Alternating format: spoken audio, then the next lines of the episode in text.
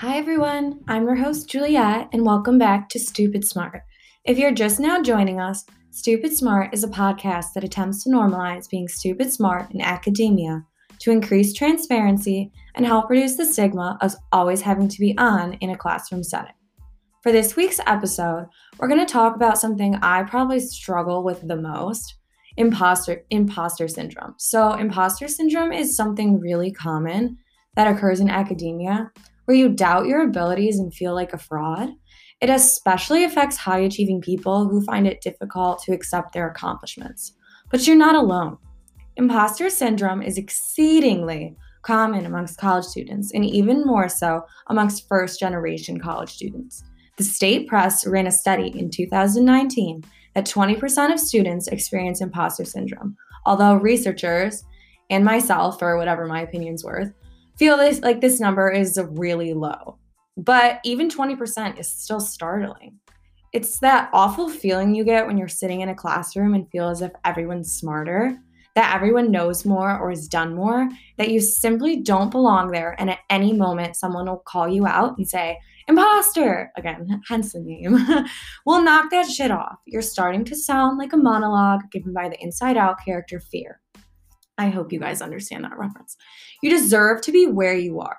And even if you feel as if you somehow cheated your way into these collegiate spheres of prestige, their words half the time, who the hell cares? It doesn't change the fact that you're still there. Like shit, if someone gives you a free beer, are you going to ask if you are who they think you are? No, you're going to take the beer.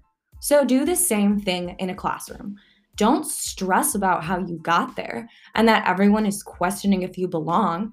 Make the most out of that education and that position of power and make a spot for yourself. I always kind of think of this one episode from Pretty Little Liars. Yeah, I know. Don't judge me. I'm sure every single one of you have also had this fad in middle school, but it's also a very niche reference, so my apologies. Um, so I think I can't remember who, but one of the girls gets in a cop car and just drives away from like this crime scene or something. And they say something like, the bolder the move, the less likely someone is to question it. And I thought that was honestly really good advice. So be like those bitches, not the incredibly toxic friendship part, but we're not getting into that. And get in the damn cop car. The only one who is really questioning your, your place in that classroom is you.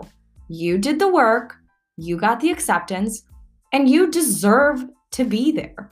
No one is looking at you thinking, oh, they just answered that question wrong, or oh, they didn't have an internship this summer. They really don't belong in this program. No one's thinking that. That's your internal monologue and your own anxieties.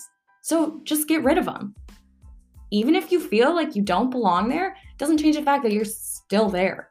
So, like I said, be bold, and someone's like like less likely to question it. And hopefully eventually you'll stop questioning yourself as well. And we have to start getting in this mindset early because imposter syndrome doesn't just affect students. It's really common in all aspects of life and it predominantly affects women and people of color the most. Big Think in October 2020 came out with a study that showed that 75%, 75%, if you didn't hear that, of women executives have experienced imposter syndrome. So, helping negate that statistic starts in the classroom. You have to understand your value early on and then make everyone who ever doubted you, including yourself, eat their words. Okay? So, I want everyone, if you're ever starting to feel like you don't belong there, think of Pretty Little Liars. Think of that crazy statistic 75% of women executives. Do you want to be part of that statistic? No. You want to help fight that statistic and change that statistic.